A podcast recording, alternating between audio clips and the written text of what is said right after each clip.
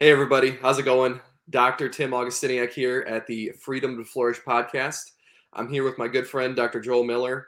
Today, the episode, we're going to be talking about hormone imbalances. And we're going to touch on all different kinds of hormones. We're going to talk about sex hormones. We're going to talk about stress hormones, uh, different hormones that help with blood sugar dysregulation, uh, as well as just talk about an overview of what hormones are specifically. So, plenty of things that we're going to cover. Uh, we're going to talk about the purpose of hormones, what exactly they do. We're going to talk about how the brain essentially tells the body what to do through hormones, through something called the endocrine system. Um, going to touch a little bit on some thyroid hormones and then get into some common issues with uh, sex hormones, both from the, the female side as well as the male side, and what sorts of signs and symptoms you might be experiencing, what drives those symptoms and issues, uh, and then how can you start to fix those issues. So, first things first, Dr. Joel, how are things going? awesome. Things are going great. Uh, the weather's warming up here in Texas a little bit. Uh, we had a, a, cold front there for a bit, and I, I, think you guys probably got it there too in Arkansas. But um, it's been good. It's been really good. Um, practice is going well. Um, seeing lots of lots of different uh, things here in the office, and um, just having a blast, man. Trying to trying to be life giving and and trying to change lives. So it's been it's been good. Hey, I'm excited to to get into this one today. I know so many people have hormone imbalance issues and you know, I think hormones at large are something that uh, people can generally resonate with or, or have uh, some kind of an idea as to kind of what's going on there because I think uh, most people tie their kind of overall feelings with like just overall how they're feeling. They tie that in with their hormones, which, you know, we're going to get into things a little bit deeper than that, of course.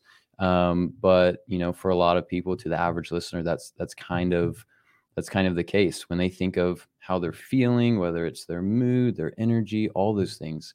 Um, I think are um, just kind of our country's kind of just been trained to think about hormones and and what that um, might entail. So um, I think the challenge is a lot of people their understanding of hormones doesn't go much deeper than that. So obviously that's what we're going to get into today and i think it's going to be really good i'm i'm probably most excited to be honest to talk about yes the overview with the hormones and just kind of explaining like uh, a little bit deeper of what's going on with hormones what they are what they do all these different things um, and getting into that but i'm probably more excited about talking about the thyroid issues some thyroid issues people can have talking about the female sex hormone imbalances and male hormone imbalances like low testosterone things like that and then of course, we can always talk more about cortisol and cortisol issues. So um, I'm excited to get into all that.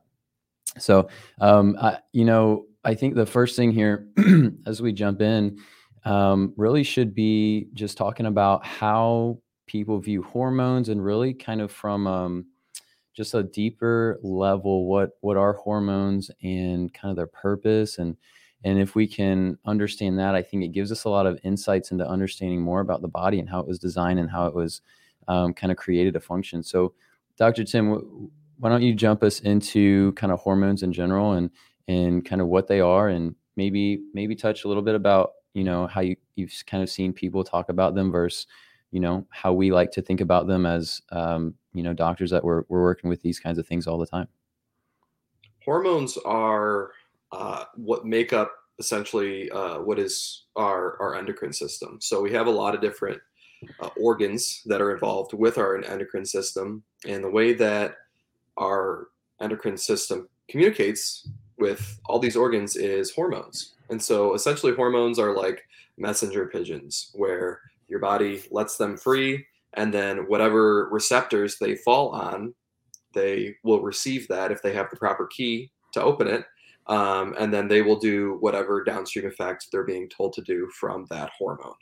Uh, so each hormone has these these little offshoots from it that will attach to other offshoots from target cells. And so think of it like a key in a lock, where if if you have the proper key for that lock, it will open. Um, and that's what it takes for hormones to function. They need to be able to attach to target cells, and uh, the cells need to be able to read what's going on with that hormone. Um, and so it senses that hormone and does what it's telling it to do.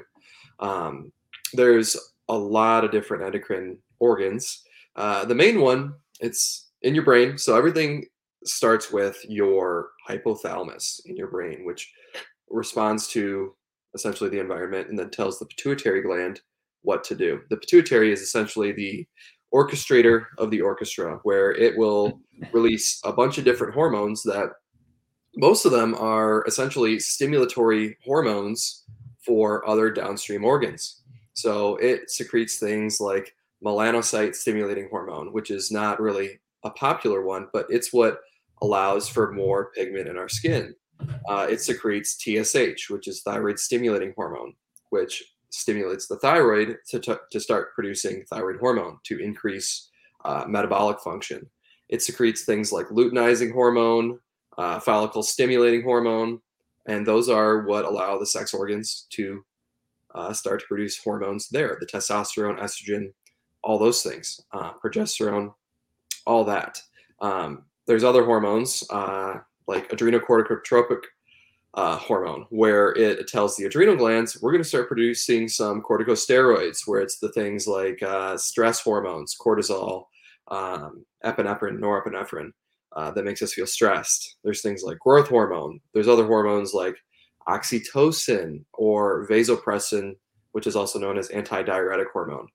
All sorts of things start at the pituitary gland and tell organs downstream, hey, do what I'm telling you to do. And so it really is uh, the conductor of the orchestra. So we could today get into all sorts of things like that. That's not really the goal. The goal for today is let's do a, a pretty broad overview of, of different things as well as how people view hormones.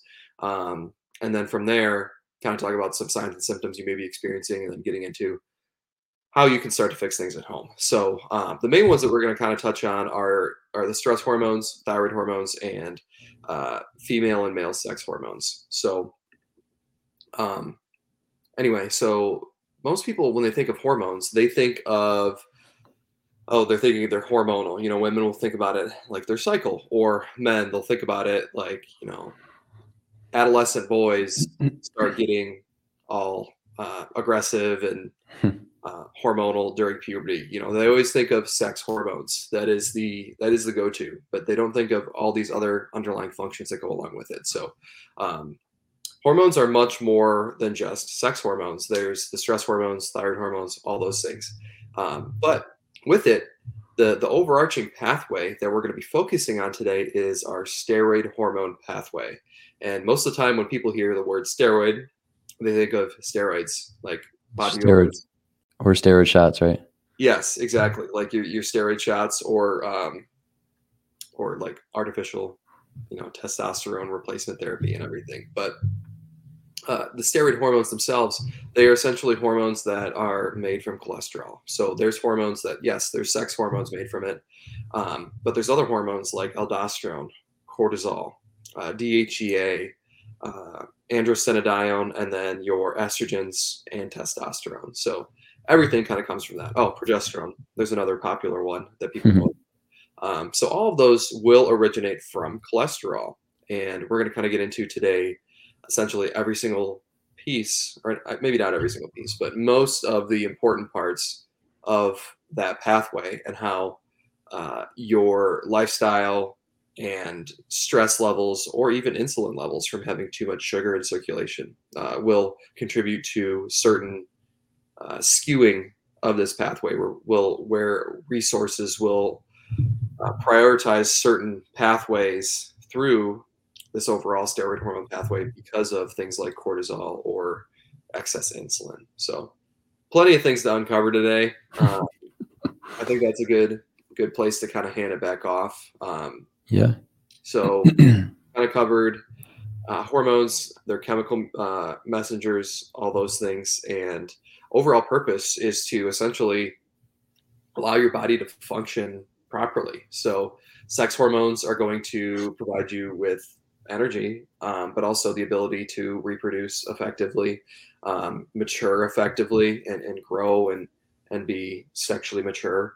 Um, uh, they're going to yeah they're going to do all those things and uh, there's let's see what else we got here they're going to maintain proper blood sugar i'm sorry yeah block proper blood sugar as well as blood pressure um, they're going to allow for decreased pain uh, there's all kinds of things that that hormones can do, um, and it's just a matter of you know which which system are we really getting into today. And the, uh, for today, it's going to be more so energy related and more so uh, like sexual health related, where sex drive is going to be a topic we talk about. Um, proper menstrual cycles, all those things. So, um, plenty of things we can get, get into there, but we're going to keep it kind of keep the bumpers on things today to try to keep it pretty pretty quick. Sweet, sweet. Uh, Dr. Tim, I love how you shared about the, um, I mean, all of that was wonderful. Um, but I love how you shared about the uh, purpose of hormones and the body just trying to maintain homeostasis. You're, you know, I think a lot of times when we look at hormones, uh, we can fall into this trap of thinking about how the body is just going awry, it's not functioning properly, all these things. And I think that's the common view with our, our standard traditional healthcare. Um, but I think ultimately, if hormones are off, we have to look at the underlying issues as to why hormones are off and really track that down and, and figure out kind of what's going on there.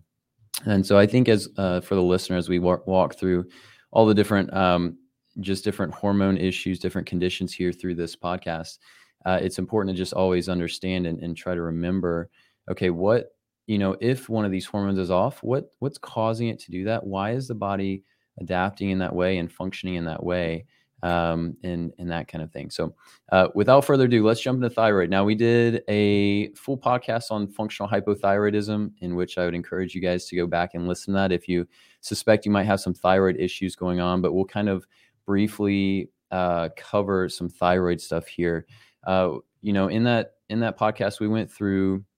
I think it was Dr. Tim that went through all the just the physiology with the thyroid and starting with TSH from the pituitary, going down to the thyroid, um, the thyroid creating T4, T3, and then we talked about the importance of T4 needing to be converted to T3 in the liver, which is about 60% of where that happens, and then also in the gut, kidneys, and, and other tissues.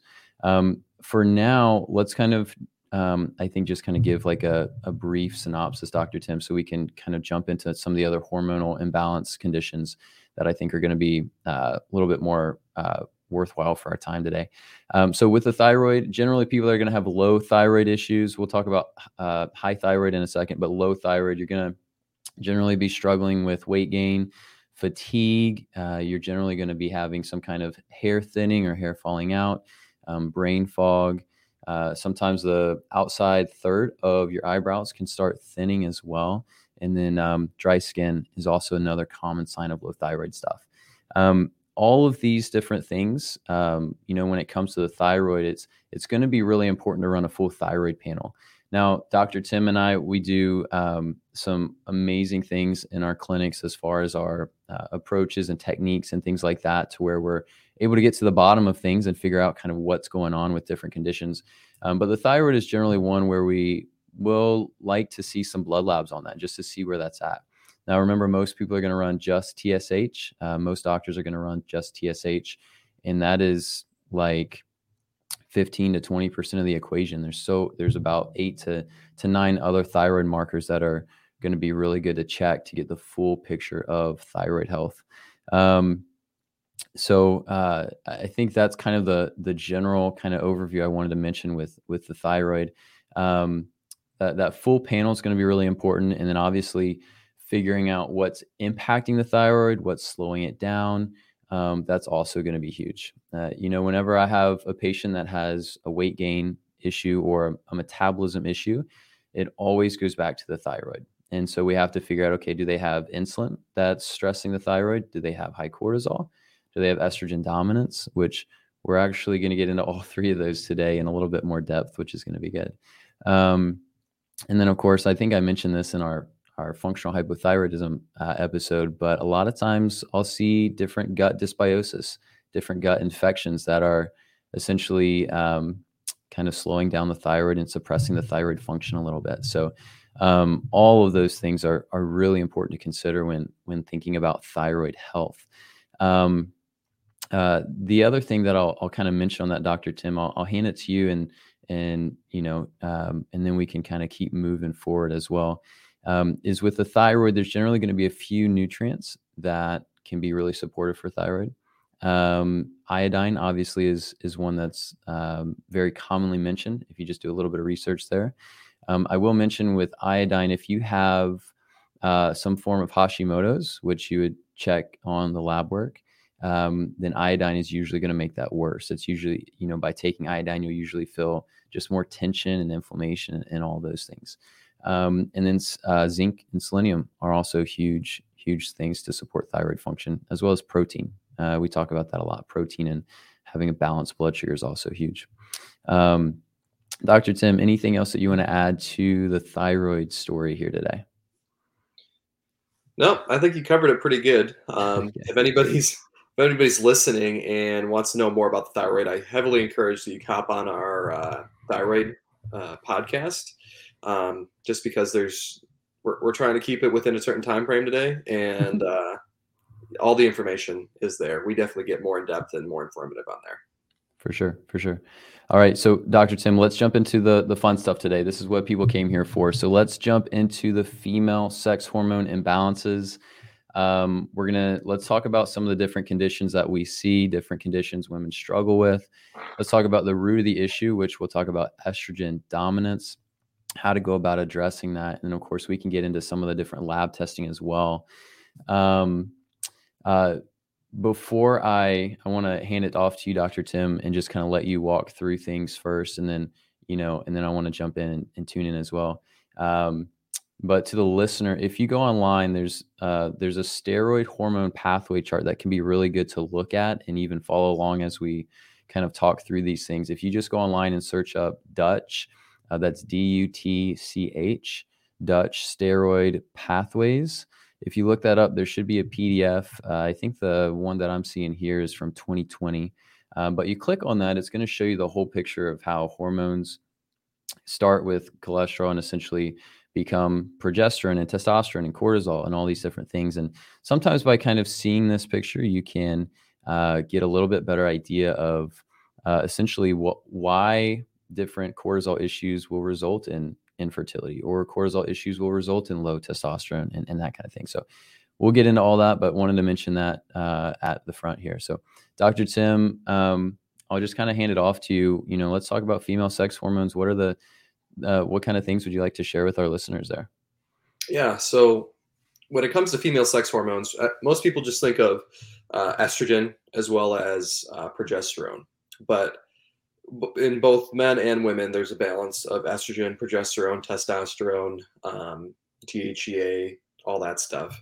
And so uh, the question is based off of whatever symptoms somebody may be experiencing, we have to be able to kind of think uh, as a whole what what's driving symptoms. So uh, I'll say this with absolute confidence: the overall or, or overarching theme of hormone issues in my office is uh, at least with women, is estrogen dominant symptoms. Mm-hmm. So most women tend to be more estrogen dominant. Uh, and there's a few reasons for why either labs would back that up or why they wouldn't. Um, so there's this there's this process uh, where if if you're at home looking at this chart, so starts with cholesterol, then cholesterol goes to pregnenolone, and then it goes to progesterone.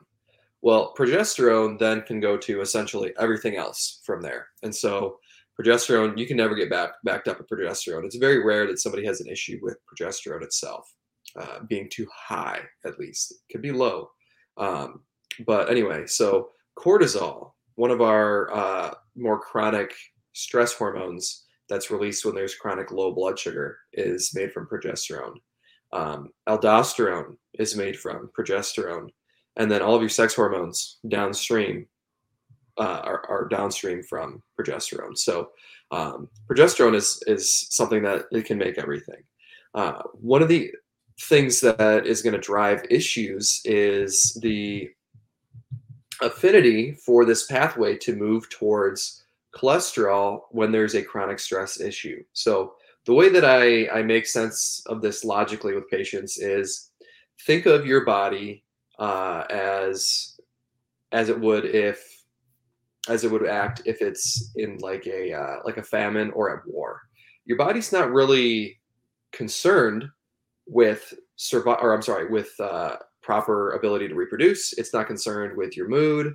It's not concerned with these longer term survival bodily functions. It's concerned with survival right now. And so if you are getting chased by a bear, your body's not going to be worried about producing enough testosterone or uh, aldosterone or progesterone or estrogens. It's going to be worried about producing enough stress hormones to help you survive. And so when you're not eating enough, or if you have some serious stress going on at work, or um, you're seriously injured, things like that, it's going to drive all of these precursors from progesterone to cortisol over all other hormones. And that's where people will, you know, they'll, they'll say, I have low energy. So I went to my primary, primary care. They ran a hormone panel and oh, they say I've got low testosterone and low estrogens. So they put me on put me on testosterone and estrogen and progesterone lozenges and just all this stuff. But energy doesn't come back. And so and and the hormones don't really want to budge, but then they start getting acne, um, more estrogen dominant symptoms, or even in women like darker hair, things like that, where it's more of a testosterone type symptom. Um, and none of these none of these symptoms really start to resolve. Uh, the issue is is rooted in the stress component, and so um, with the estrogen dominant symptoms, more often than not, what the issue is um, is yes, there's there there may be a lot of estrogen in circulation. That that would make sense uh, oftentimes, and then it's the stress is just bogging down the liver to not be able to detoxify it. But then there's also the side of it where even if you're not producing that many estrogens to be able to function normally, uh, it's a matter of think of think of hormones like a like a sink. Uh, you have your your faucet and then you have your drain, and so even if your faucet is dripping very very very gradually with estrogens, if the drain is 100% clogged, it's going to overflow at some point and you're going to get symptoms of estrogen dominance, even though you're not producing that much estrogen. Um, and I've seen that very often where um, women struggle to even produce enough estrogen, but at the same time, they're having estrogen dominant symptoms. So it's kind of this catch 22 of like, okay, there's not enough, but why, why am I not detoxifying it? And that's the, uh, that's the stress component. So um, long term stress is going to drain resources of the three pathways in the liver to help detoxify hormones. So the three pathways they are um, glucuronidation using glucuronic acid, sulfation using cysteine, and then glutathione conjugation using glutathione. Um, chronic stress is going to drain glucuronic acid. It's going to drain magnesium, zinc, all those things necessary to help detoxify through these pathways. Um, and it's also going to drain B6, which is necessary for both uh, the glucuronidation, I'm sorry, the sulfation as well as the glutathione conjugation. So if you're chronically stressed, it's going to drain all those resources um, and lead you to have symptoms of things like estrogen dominance, which would be longer periods, heavier periods, um, acne, uh, PMS, cramping, all those things. And even long term, it can lead to things like endometriosis or even uh, estrogen dependent cancers. Um, that's a point that I wanted to make was um, progesterone. So there's no progesterone dominant cancers um, mm. because progesterone can just go into everything else. Estrogen, once you get to estrogen, um, there's no there's no double sided arrow. So yeah. if you're following it home at this pathway, there's a bunch of one way arrows um, as well as some some double sided arrows. And estrogens, once you get to estrogens, you're stuck there and you need to detoxify them through the liver. And so if mm-hmm. you can't, and there's too much, there are cancers that will feed off of that. So um, just another reason to kind of get on top of this issue before it becomes a real big problem. Um, but the overarching theme, stress, leading to uh, clogging of these funnels in the liver to clear all this stuff out, and then symptoms of estrogen dominance in the presence of a lot of estrogen or in the presence of little estrogen, just the inability to detox. Um, there was another point I wanted to add. I'm trying to think. Um, oh, with the chronic stress leading to this, there's also the flip side where chronic use of birth control, things like that, that are very, very heavy on estrogens, are going to deplete resources for this as well. And that's why very long term use of um, birth controls can lead to things like acne or uh, endometriosis, other estrogen dominant type symptoms because the it, it, might take you know added stress or some sort of triggering event that'll happen at the snap of a finger but there's usually a point where at some point you're going to fall off the cliff of experiencing these symptoms because at some point the resources to detoxify are going to run out.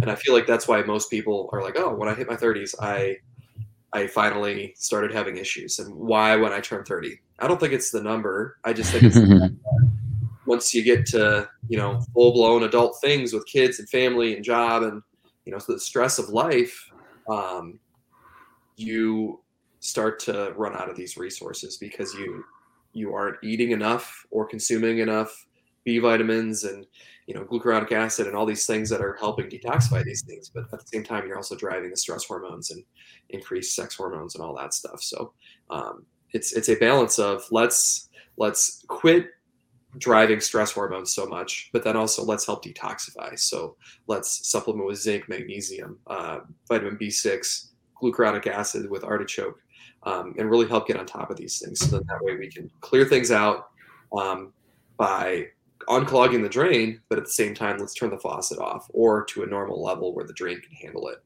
Um, so that's that's the overarching theme is all that stuff. So I think that does a pretty decent job of summing all that up. Um, let's see. Talked about yeah, all that stuff. Uh, estrogen dominant stuff could be things like hot flashes, all that. Um, menopause will happen when you quit producing estrogens through your ovaries, um, and then the only thing in your body that's producing um, estrogens is your, is your fat cells. Actually, um, this happens later on in life after after the you essentially are unable to become pregnant.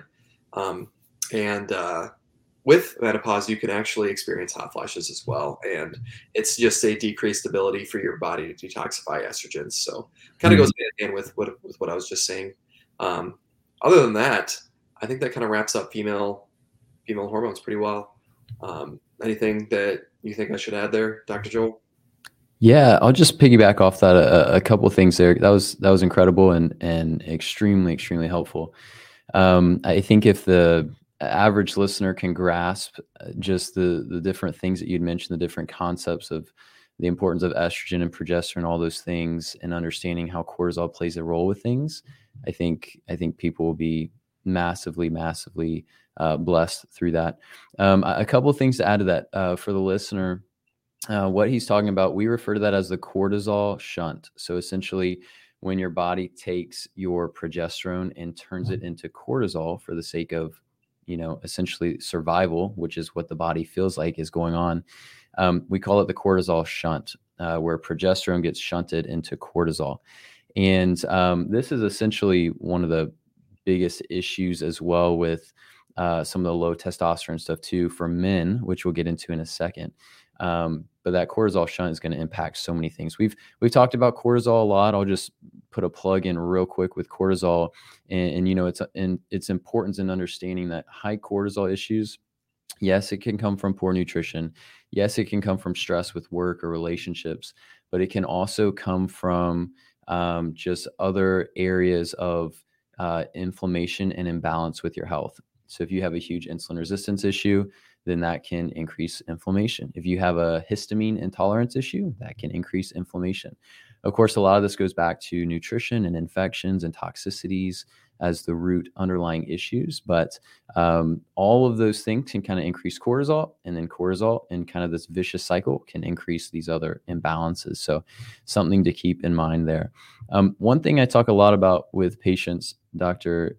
Tim, is uh, you know, when we talk about this low progesterone issue that um, that contributes to the estrogen dominance problem, um, yes, we have the cortisol shunt. A lot of times, though, we can also have different deficiencies or anemic issues that prevent the body from being able to make progesterone. So, um, Dr. Tim mentioned this subtly, but remember, cholesterol is the the basis of all of our steroid and sex hormones. So you need to have healthy levels of cholesterol. I know a lot of doctors will mention that you want your cholesterol to be as low as possible. That's that's going to really really mess with your hormones. So you need to have good cholesterol, which means you need to be eating healthy fats like grass-fed butter, coconut oil, grass-fed beef, um, fish, olive oil, avocados, things like that. Um, now, when it comes to turning cholesterol into progesterone, um, you need to have good oxygenation of your cells, which means if you have an iron deficiency, um, then you could result in kind of an anemic issue there. Uh, if you have a B6 deficiency or methylfolate, all of those things can result in your cells not being able to carry oxygen sufficiently. Therefore, your body's not going to be able to make progesterone. Uh, another common one I see, um, you know, B2 and B3 are really helpful in making progesterone. A lot of women have gut imbalances, gut infections that, whether it's fungal or bacterial, that feed on the B2, cause a B2 deficiency, and now they can't make progesterone. So sometimes the gut health can be really, really important there. So just a couple of things to mention with the progesterone. Um, you you did great. You nailed it on um, overall just estrogen detox and, and all those different things. So uh, let's jump into um, let's jump into talking about the male uh, sex hormone imbalances and, and male hormonal issues. I think the the biggest one that I see, and I, I think it's probably similar for yourself, is the the low testosterone issues. And um, Dr. Tim, when when I'm addressing this with patients, there's a couple things I look at. Number one is do they have the resources that they need in their body to make testosterone, right? So we're talking about enough protein, we're talking about enough saturated fatty acids, um, we're talking about zinc and selenium and uh, B3 and, and, things like that. Um, but then we're talking about cortisol and how if you have high cortisol issues, that's going to essentially um, take the different precursors that will make testosterone and it will um, turn those into cortisol, uh, kind of with the same kind of cortisol shunt idea there. Um, but of course, cortisol in general is going to just suppress all, all, all of those hormonal functions and, and, balancing there. So cortisol can be a huge issue. The nutrient deficiencies can be a huge issue. Um, and that is kind of just the iceberg, right? Because we we figure out where the what nutrient deficiencies are there, then we have to figure out okay where are they coming from, and that's again where it gets into infections and toxicities and all those different things. Um, uh, one of the things that I also share with with guys that have a lot of low testosterone issues is the importance of insulin. So there's a there's a enzyme called aromatase. This enzyme will turn men it'll turn your testosterone into estrogen, uh, which is kind of a nasty thing because not only will it lower your testosterone, it will also uh, increase your estrogen. So not only will it make you less of a man, it'll make you more like a woman uh, which is just a, a, bad deal and all around. Um, so, what stimulates aromatase? The biggest thing is going to be insulin. So, if you're eating too many carbohydrates, if you're eating, uh, if you're not eating enough protein, uh, if you're not moving enough, that's going to increase overall insulin and insulin resistance, and it's going to just result in more of this conversion of testosterone to uh, to estrogen. Uh, there's other things that can increase insulin as well. Inflammation is a big one. Again, that's kind of that's kind of vague because ins- uh, inflammation can come from a lot of places. Um, but you know, if you have any kind of chronic pain, uh, if you have any kind of chronic fatigue, all these different things are signs and symptoms that you may have some kind of chronic inflammation issue. It could be uh, impacting your insulin and aromatase activity.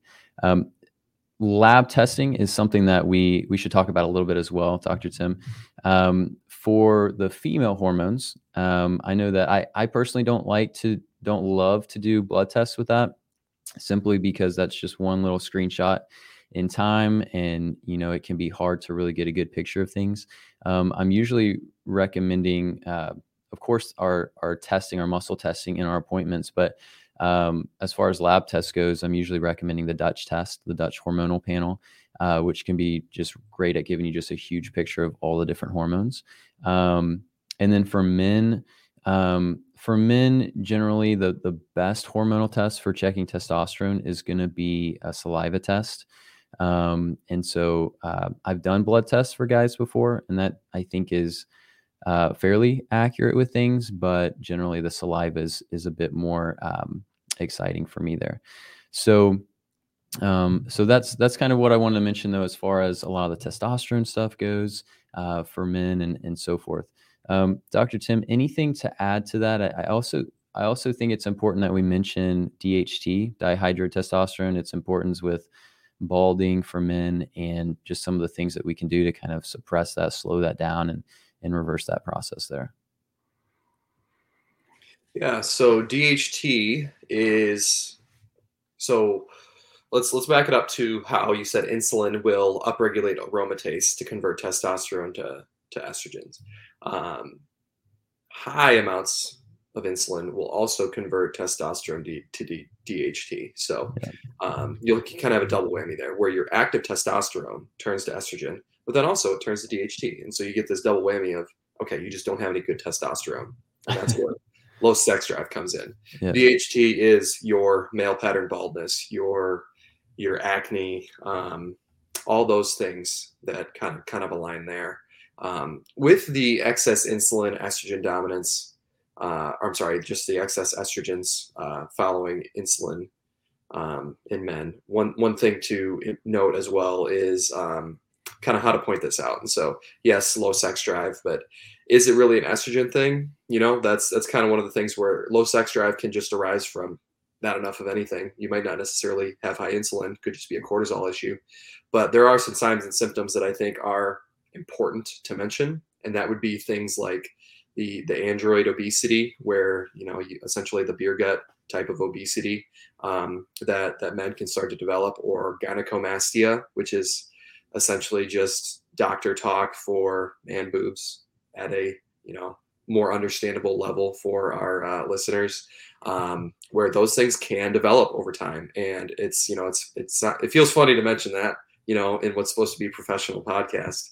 Um, but it is a very real thing that that can happen. And so um, a lot of this this is something that can even happen with bodybuilders. So if they are just pumping themselves full of testosterone they need to take things like aromatase inhibitors because it will just push everything to estrogens to clear it out of there. Um, and if there's too much estrogen they can develop gynecomastia as well. And so it's very very common to take aromatase inhibitors in that at least fitness scene as well. Um, so just wanted to add that point uh, just to kind of like bring things full picture with uh, insulin. Um, as far as it goes for women as well. That's not really something I mentioned as much. Where um, with men, it will cause more estrogen. With women, uh, insulin will cause more testosterone, hmm. and that's where uh, it's kind of weird that one goes one way and one goes the other. But mm. that's how it is. Um, in women, if you have more testosterone um, due to excess insulin, that's where things like PCOS uh, can start to develop, where you get the polycystic ovarian syndrome, where you can get um, pretty severe cramping in your ovaries, um, and you can actually have where like the cysts will burst, and sometimes they'll they'll have um, like medical doctors will recommend taking the ovaries out because of that. Um, so, just another reason to not cause a lot of insulin production as a woman, uh, just because if you if you want to be able to have kids and everything, PCOS is something that can severely inhibit your ability to get pregnant. Um, and it's not necessarily, I think, the PCOS itself. It's more so what drives it, and it's the excess insulin messing with your hormones. So, um, for both men and women, like women, if you want to get pregnant and you don't want PCOS or any sort of issue like that, um, don't drive a lot of insulin. And men, if you want to have sex drive and no gynecomastia, don't drive too much insulin. So um, I would highly recommend tuning into our um, our first podcast actually to really dig into how to how to really nail down all that stuff with with the diet and how to mitigate hormone dependence to regulate blood sugar. Because um, at, at, its root that's that's kind of what these things are for the most part. Yes there's the inflammatory side of things but it's never it's never just one thing you know? So you need to you need to kind of go about it through the diet as well um, if you're really bombarding the system with all sorts of things um, by not eating properly, and so you got lots of insulin, lots of lots of cortisol. Um, it's going to make the inflammation that much worse and that much more prominent, and vice versa. Where you got lots of inflammation, it's going to cause this stuff to get worse. So you got to really hit it from from all different angles. Um, so anyway, that's that's all I would add there. Um, let's see, what else are we? Cool, cool. What else? I'm gonna looking to cover before we finish up here? Yes, yeah, we definitely we got to wrap up here soon. Uh, we're coming close here on time. Uh, one thing I wanted to address uh, is TRT. A lot of men come in and ask about, um, hey, what do you think about um, testosterone replacement therapy, TRT, and and and all those things? Uh, my short answer is I'm not a fan. My response is healthy people are balanced with their hormones. Healthy people make healthy hormones. And if you have low testosterone issues by giving synthetic testosterone to the body, you're you're not actually addressing those issues. You're just putting just a massive band-aid on it. Will you feel better? Yeah, you'll feel better. Um, are there benefits for getting jacked and just getting huge? Yeah, absolutely. Um, can you do that naturally? I, I would argue you can for the most part, um, but I would also argue you're going to have a lot of different issues side effects with TRT.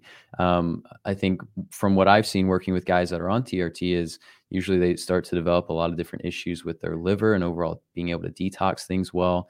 Um, they'll develop issues with their immune system. Um, I've seen some guys develop issues with their TMJ and, and, develop some issues there, or even their TMJ issues getting worse. Um, and then I've seen even gut issues kind of develop from a lot of these things. So um, you know, I think it, it, again, going back to understanding that your body does everything for a purpose. So if your body has low testosterone and you send a ton of testosterone into your system, your body is is not it's not going to do well with that necessarily. And so then you're going to have to, like you mentioned, take the aromatase inhibitors so that you don't turn the testosterone into estrogen and, and all these things. It just ends up being a nightmare with things. Um, another thing I'll mention for guys is uh, stop drinking the energy drinks. There there is so so much nutrition in in good food like grass-fed beef, raw honey, raw milk, um, good quality sea salt, things like that. There's so many good nutrients in those things that if you can can have that diligently through your nutrition you're you're not going to need the energy drinks. Um, and plus there's so many different just chemicals and all kinds of things in the in the in the energy drink. So just wanted to put a quick plug with that. Um, uh, the only other thing that I, I, would like to mention is overall i, I kind of love to do this at the end of every episode dr tim but like let's just share as we wrap up here our favorite kind of tools or keys or tips for just having healthy balanced hormones um, I'll kind of go first here and then I'll pass it off to you. I would say number one is you've got to get your nutrition right. And so, what that looks like that we talk about all the time, Dr. Tim agrees with this, is um, we're going to be eating whole foods. We're going to focus on three meals a day, uh, generally four to five hours in between with no snacking. Um, and uh, we're going to focus on prioritizing protein uh, for um, women and, and men, you want to generally aim for at least 100 grams of protein a day. Um, and then, of course, you want to have good fats and and the carb topic it kind of differs depending on what's going on but you generally want to have good fats and some carbs as well but definitely focusing on the protein overall. So good nutrition you want to get movement. Movement is going to improve circulation lymphatic flow. It's going to make you feel good. It's going to help with so many things. So movement is going to be important. Um, and then um, sleep and, and handling cortisol and handling stress. That's going to be the biggest the biggest things I think with with hormones. Um, Dr. Tim, anything else that you would kind of add to that? What else you like to share with patients for just big picture handling and balancing hormones? Um, that's you know you took the big one. That's for sure. That's definitely my, my top one is uh, fix the blood sugar. Um, lots of lots of animal fats, animal proteins. Um, a lot of people automatically say, "Oh, yeah, I'm going to go with avocados and all this other stuff," and it's yeah, okay, it might be a plant-based one, but it doesn't necessarily mean that it's better for your body. Um, yeah. So definitely lots of animal proteins and fats, like you said. Um, one thing that I want to emphasize to people is um, just because you're you're having issues with your hormones does not mean that you're never going to get resolution. So mm-hmm. a lot of people get really fed up because just things are not working. Really try to nail the diet. Um, you know, there's there's a lot of things that you you may need to work through along the way to to fix this issue over time. Where maybe some adaptogenic herbs to help with the the, the cortisol stuff, maybe some uh, maybe maybe if your issues excess insulin, intermittent fasting for a little a little while to increased insulin sensitivity. Um, there's there's different strategies for each person and every single symptom to kind of reverse this stuff. But the overall advice is um, just keep at it. You know, keep at it with the diet. Keep at it with you know staying in contact and, and coming in to see whoever you know is overseeing your your health because this is something you can fix. I've seen I've seen a handful of people, um, not even over that long of a period of time, just recently in my office that they have gone through hormone replacement and their livers are shot.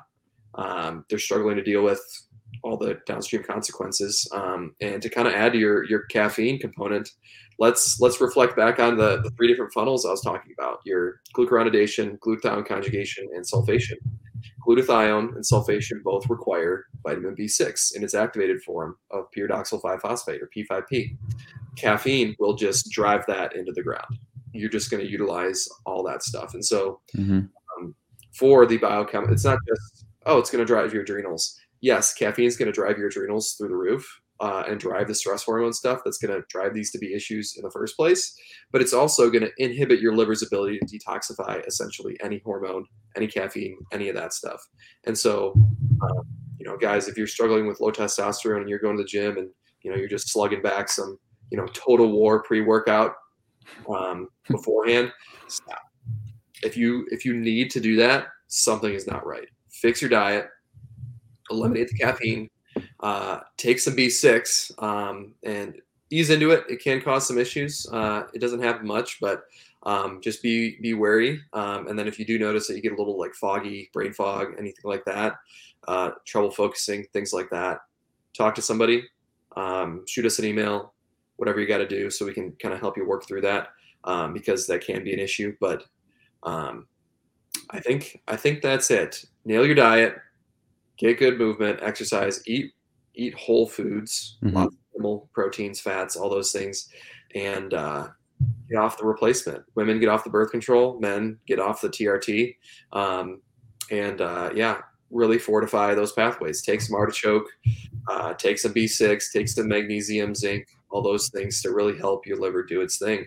Um, if you really, honestly, if you really want to nail down and just totally uh, cover all of your bases for liver detoxification, take some NAC, take some artichoke, and take some liposomal glutathione.